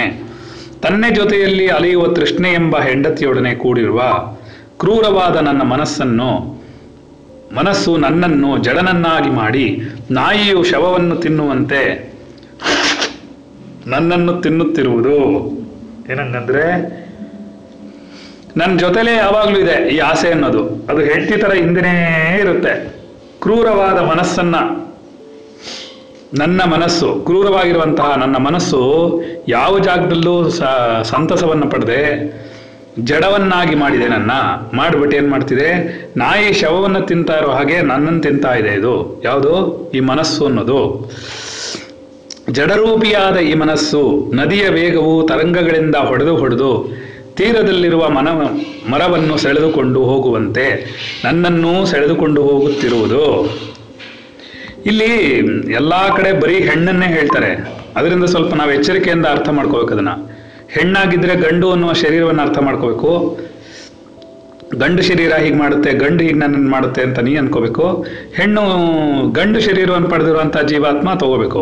ಸೊ ಇಲ್ಲಿ ಹೆಣ್ಣು ಗಂಡು ಅನ್ನೋದನ್ನು ಬಿಟ್ಬಿಟ್ಟೆ ಇದನ್ನು ಓದಬೇಕಾಗುತ್ತೆ. ಅದಕ್ಕೆ ನಮ್ಮ ಟ್ರೆಡಿಷನಲ್ಲಾಗಿ ಎಲ್ಲ ಮಾಡಿರೋದನ್ನೆಲ್ಲ ನಾವು ಯಾವಾಗಲೂ ಶರೀರ ಭಾವನೆ ಇಟ್ಕೊಂಡು ಏನೇ ಮಾಡಿದ್ರು ಎಲ್ಲವೂ ತಪ್ಪಾಗಿ ಕೇಳಿಸುತ್ತೆ, ಕಾಣುತ್ತೆ ಹೊರತು ನಮಗೆ ಇದೇನಪ್ಪ ಹಿಂಗೆಲ್ಲ ಮಾತಾಡ್ತಾರೆ ನಮ್ಮ ಫೀಲಿಂಗ್ ನಮಗೆ ಬರುತ್ತೆ ಹೊರತು ನಮಗೆ ಏನು ಅಂತ ಸರಿಯಾಗಿ ಅರ್ಥ ಆಗದೆ ಕಷ್ಟಪಡುತ್ತೆ ಅಂತ ಹೇಳ್ತಾ ಇದೆ. ಜಡರೂಪಿಯಾದ ಈ ಮನಸ್ಸು ನದಿಯ ವೇಗವು ತರಂಗಗಳಿಂದ ಹೊಡೆದು ತೀರದಲ್ಲಿ ಮರವನ್ನು ಸೆಳೆದುಕೊಂಡು ಹೋಗುವಂತೆ ನನ್ನನ್ನು ಕೂಡ ಸೆಳೆದುಕೊಂಡು ಹೋಗ್ತಾ ಇದೆ. ಜಡರೂಪಿ ಇದು ಮನಸ್ಸು. ಈ ಮನಸ್ಸಿಗೆ ಯಾವುದೇ ಇದೇ ಇಲ್ಲ, ಏನು ಎಕ್ಸಿಸ್ಟೆನ್ಸೇ ಇಲ್ಲ. ಸುಮ್ಮನೆ ಅನಾವಶ್ಯಕವಾಗಿ ನದಿಯ ವೇಗ ತರಂಗಗಳನ್ನುಂಟು ಮಾಡಿದು ಹೊಡ್ಕೊಂಡು ಹೋಗಿ ತೀರದಲ್ಲಿರೋ ಮರವನ್ನು ಸೆಳೆದುಕೊಂಡು ಹೋಗುತ್ತೆ. ಅಲ್ಲಿದ್ದರೆ ಎಳ್ಕೊಂಡು ಹೋಗುತ್ತೆ, ಹಾಗೆ ನಾನು ಎಳ್ಕೊಂಡು ಹೋಗ್ತಾ ಇದೆ ಅಂತ ಹೇಳ್ತಾ ಇದ್ದಾನೆ. ಶೂನ್ಯವಾದ ಎಡೆಯಲ್ಲಿ ಕೆಡಹುವುದಕ್ಕೋ ಅಥವಾ ಗಿರಗಿರನೆ ತಿರುಗಿಸುವುದಕ್ಕೋ ಚಂಡಮಾರುತವು ತೃಣವನ್ನು ಹೊಡೆದುಕೊಂಡು ಹೋಗುವಂತೆ ನನ್ನ ಮನಸ್ಸು ನನ್ನನ್ನು ಹೊಡೆದುಕೊಂಡು ಹೋಗುವುದು. ಯಾವುದೋ ಶೂನ್ಯವಾದಂತಹ ಇದರಲ್ಲಿ ಅಂಧಕಾರದಲ್ಲಿ ಮುಳುಗಿಸಕ್ಕೂ ಅಥವಾ ಗಿರಗಿರನೆ ತಿರುಗಿಸಿ ಕೆಡವುವುದಕ್ಕೂ ಚಂಡಮಾರುತವು ತೃಣ ಅಂದರೆ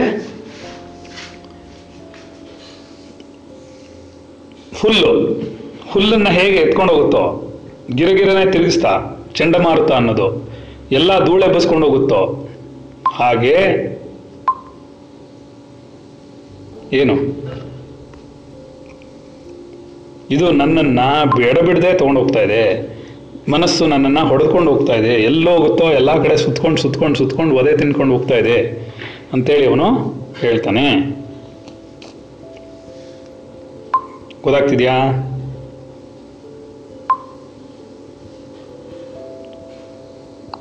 ಕೇಳಿಸ್ತಾ ಇದೆ ಎಲ್ರಿಗೂ? ಯಾರು ಇಲ್ವಾ? ಕೇಳಿಸ್ತಾ ಇದೆಯಾ? Okay, very good. ಸೊ ಏನಾಗುತ್ತಾಗ ಆಗ್ಲಿ, ತೊಂದರೆ ಇಲ್ಲ. ಸೊ ಏನಾಗ್ತಿದೆ, ಚಂಡಮಾರುತ ತೃಣ ಹೊಡ್ಕೊಂಡು ಹೋದಂಗೆ ಹೊಡ್ಕೊಂಡು ಹೋಗ್ತಿದೆ. ನನ್ನ ಮನಸ್ಸು ಕೂಡ ನಾನು ಯಾವಾಗಲೂ ಹೇಳ್ಕೊಂಡು ಹೋಗ್ತಾ ಇದೆ, ನಾನು ತುಂಬ ಕಷ್ಟಪಡ್ತಾ ಇದ್ದೀನಿ ಅಂತ ಪಾಪ ಅವನು ಹೇಳ್ಕೊತಾನೆ. ನದಿ ಪ್ರವಾಹವನ್ನು ಅವನು ಮಾತ್ರ ಹೇಳ್ಕೊಳ್ಳಲ್ಲ, ನಮಗೂ ಅದೇ ಕಥೆನೇ ಇಲ್ಲಿ. ಏನೋ ನಾವು ಮಾತ್ರ ಏನು ಮಾಡ್ತಿದ್ದೀವಿ, ನಮಗೂ ಅದೇ ಆಗ್ತಾ ಕೂತಿರೋದು. ಈ ಸಂಸಾರ ಜಲದಿಯನ್ನು ದಾಟಬೇಕೆಂಬ ಪ್ರಯತ್ನವುಳ್ಳವನಾದರೂ ಕಟ್ಟೆಯು ನದಿ ಪ್ರವಾಹವನ್ನು ತಡೆಯುವಂತೆ ಕೆಟ್ಟ ಮನಸ್ಸಿನಿಂದ ನಾನು ತಡೆಯಲ್ಪಟ್ಟಿರುವನು. ಹೇಗಾದರೂ ಮಾಡಿ ನಾನು ಇದನ್ನು ದಾಟಿಬಿಡಬೇಕು, ಈ ಸಂಸಾರ ಜಲದಿಯನ್ನು ದಾಟಿಬಿಡಬೇಕು. ಜಲದಿ ಅಂದರೆ ಸಾಗರ.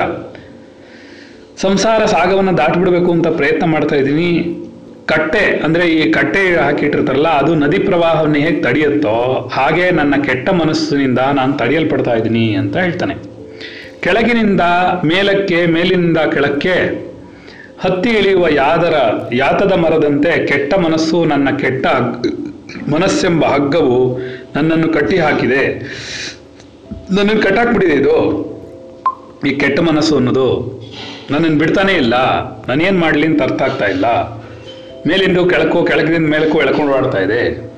ಇಲ್ಲದಿದ್ದರೂ ದೊಡ್ಡದಾಗಿ ತೋರಿ ವಿಚಾರದಿಂದ ಇಲ್ಲವಾಗಿ ತೋರುವ ದುಷ್ಟ ಮನಸ್ಸು ಬಾಲಕನನ್ನು ಹಿಡಿಯುವ ಪೇತಾಳನಂತೆ ನನ್ನನ್ನು ಹಿಡ್ಕೊಂಡಿದೆ. ನೋಡು ಎಷ್ಟು ಚೆನ್ನಾಗಿ ಹೇಳ್ತಾ ಇದು. ಇಲ್ಲದಿದ್ದರೂ ದೊಡ್ಡದಾಗಿ ತೋರಿಸ್ಕೊಳ್ಳುತ್ತೆ. ಓ ಏನೋ ಬ್ರಹ್ಮಾಂಡವಾಗಿದೆ ನಮ್ಮ ಮನಸ್ಸು ಅನ್ನೋದೊಂಥರ ತೋರಿಸ್ಕೊಳತ್ತದು. ತೋರಿಸ್ಕೊಂಡು ಏನು ಮಾಡುತ್ತೆ, ವಿಚಾರದಿಂದ ಇಲ್ಲವಾಗುತ್ತೆ. ವಿಚಾರ ಮಾಡ್ತಾ ಹೊರಟ್ರೆ ಅದು ಕಾಣೆಯಾಗುತ್ತೆ. ಏನೋ ಸರಿನಾ?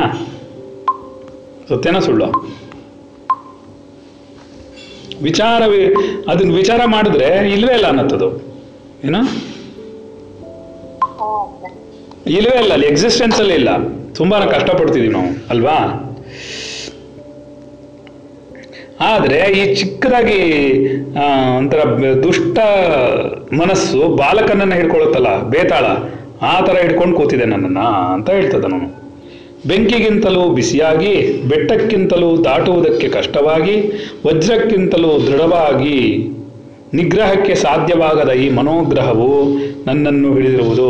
ಬೆಂಕಿಗಿಂತ ಜಾಸ್ತಿ ಬಿಸಿಯಾಗಿ ಹೋಗಿದೆ ಅದು, ಬೆಟ್ಟಕ್ಕಿಂತ ದಾಟೋಕ್ಕೆ ದೊಡ್ಡದಾಗಿ ಹೋಗಿದೆ, ವಜ್ರಕ್ಕಿಂತ ದೃಢವಾಗಿದೆ ಅದು, ನಿಗ್ರಹಕ್ಕೆ ಬರದೇ ಇರುವಂಥದ್ದು, ನಿಗ್ರಹವನ್ನು ಮಾಡೋಕ್ಕೆ ಆಗದೆ ಇರುವಂಥದ್ದನ್ನು ನಾನು ಸಿಕ್ಕಾಕೊಂಡು ಕಷ್ಟಪಡ್ತಾ ಇದ್ದೀನಿ ಅಂತ ಅದು ಹೇಳ್ತಾ ಇದ್ದಾನೆ ಪಾಪ.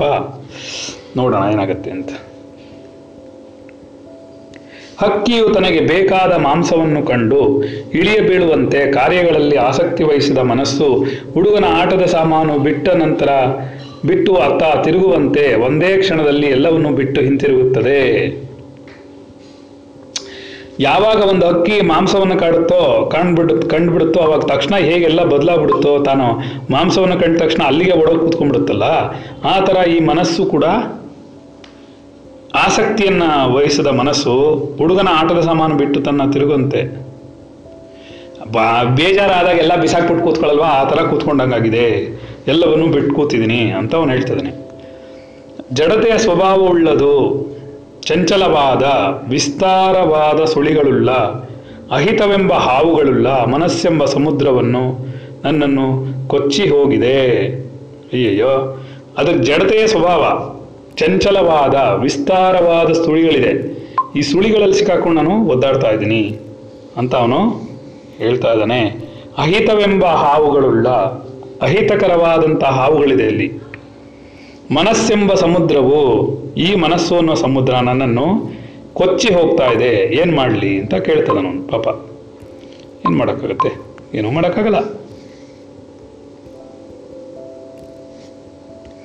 ಅದಕ್ಕೆ ಏನು ಮಾಡೋಣ ನೋಡೋಣ ಮುಂದಕ್ಕೆ. ಕಡಲನ್ನಾದರೂ ಕುಡಿಯಬಹುದು, ಮೇರುವನ್ನಾದರೂ ಸಮೂಲವಾಗಿ ಕೀಳಬಹುದು, ಬೆಂಕಿಯನ್ನಾದರೂ ತಿನ್ನಬಹುದು, ಅದೆಲ್ಲಕ್ಕಿಂತಲೂ ಚಿತ್ತ ನಿಗ್ರಹವೆಂಬುದು ಕಷ್ಟವು. ಅಯ್ಯಯ್ಯೋ, ಏನು ಹಿಂಗೆಲ್ಲ ಮಾಡ್ಬೋದಂತೆ.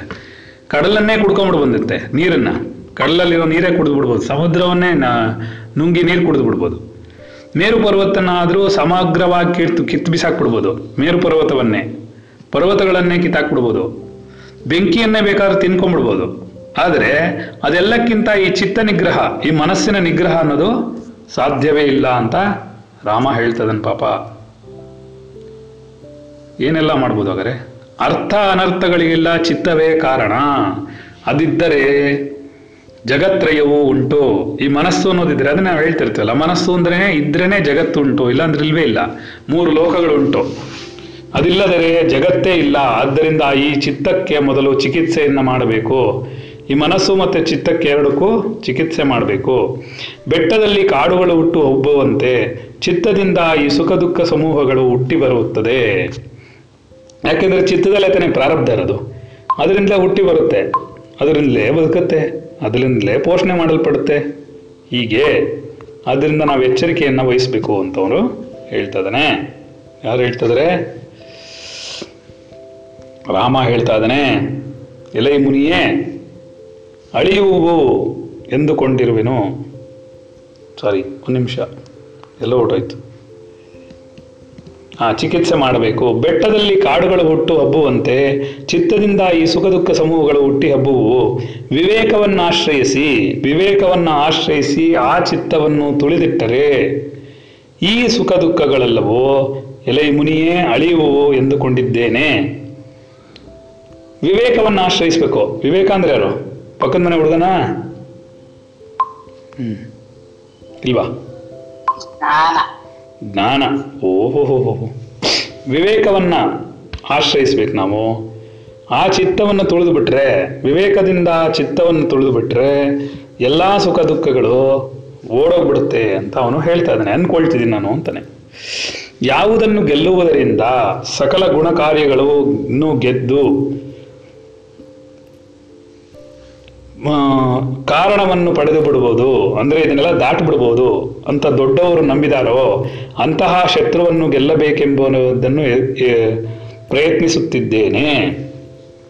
ವೈರಾಗ್ಯವುಂಟಾಗಿ ಜಡವೂ ಮಲಿನವೂ ಆದ ವಿಲಾಸವುಳ್ಳ ಲಕ್ಷ್ಮಿಯನ್ನು ನನಗೆ ಮೇಘಲೇಖೆಯಲ್ಲಿ ಇಂದುವಿಗೆ ಹೇಗೋ ಹಾಗೆ ಒಳಗೆ ಸಂತೋಷವಿಲ್ಲವಾಗಿರುವುದು. ಏನೇ ಮಾಡಿದ್ರೂ ನನ್ನ ಮನಸ್ಸು ಸಂತೋಷ ಪಡ್ತಾ ಇಲ್ಲ. ಯಾಕೆ ಅಂದರೆ ದುಃಖದಲ್ಲೇ ಮುಳುಗಿ ಕೂತ್ಕೊಂಡಿದೆ ಅಂತ ಅವನು ಹೇಳ್ತಾ ಇದ್ದಾನೆ. ಸರಿನಾ? ಆದ್ದರಿಂದ ನಾವೇನು ಮಾಡೋಣ? ಇತ್ಯೇಷ ಶ್ರೀ ವಾಸಿಷ್ಠ ರಾಮಾಯಣ ವಾಲ್ಮೀಕಿಯ ವೈರಾಗ್ಯ ಪ್ರಕರಣೆ ವೈರಾಗ್ಯ ಚಿತ್ತ ದೌರಾತ್ಮ್ಯಂ ನಾಮ ಷೋಡಶ ಸರ್ಗ. ಈ 16ನೇ ಅಧ್ಯಾಯ ಮುಗಿದಿದೆ. ಮುಂದಿನ ಅಧ್ಯಾಯನ ಮುಂದಿನ ಕ್ಲಾಸಲ್ಲಿ ನೋಡೋಣ. ಅರ್ಥ ಆಯ್ತಾ? ಮಂಜುಳ, ಪ್ರಾರ್ಥನೆ ಮಾಡಿ ನೋಡ.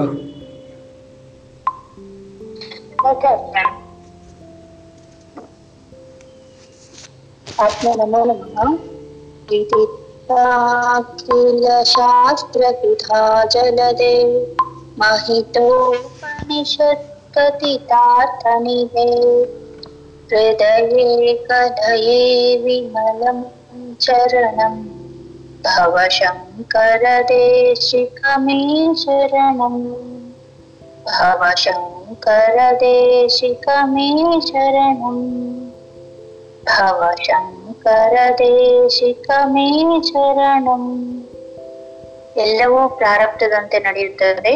ನನ್ನ ಪ್ರಾರಬ್ಧವೂ ಕೂಡ ನನ್ನ ಆಧ್ಯಾತ್ಮಿಕ ಉನ್ನತಿಗಾಗಿ. ಆತ್ಮನೊಂದೇ ಸತ್ಯ, ಜಗತ್ತೆಲ್ಲವೂ ಮಿಥ್ಯ. ಈ ಜಗತ್ತಿನಲ್ಲಿ ಕಣ್ಣಿಗೆ ಕಾಣುವುದೆಲ್ಲವೂ ಹುಸಿ ನಾನು. ಈ ಜೀವಾತ್ಮನ ಎದುರಿರುವ ಸುಖ ದುಃಖಗಳೆಲ್ಲವೂ ನಿರಂತರವಲ್ಲ, ಖಂಡಿತವಾಗಿಯೂ ನಾಳೆ ಬದಲಾಗುತ್ತವೆ. ಆತ್ಮನ ಹಿತವಚನಗಳು ಜೀವಾತ್ಮನಾದ ನನ್ನ ಆಧ್ಯಾತ್ಮಿಕ ಉನ್ನತಿಗಾಗಿ. ಆತ್ಮನ್ ನಮೋ ನಮಃ. ಎಲ್ಲ ಜೀವಾತ್ಮರಿಗೂ ನಮೋ ನಮಃ. ಇಷ್ಟ ಆಯ್ತಾ ಪಾಠ?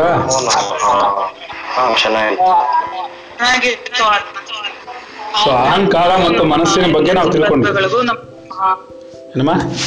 ಅಹಂಕಾರ ಮತ್ತು ನಮ್ಮ ಮನಸ್ಸು ಎರಡನ್ನು ಅವ್ರು ಹೇಳ್ತಾ ಇದಾರೆ ಅಲ್ವಾ?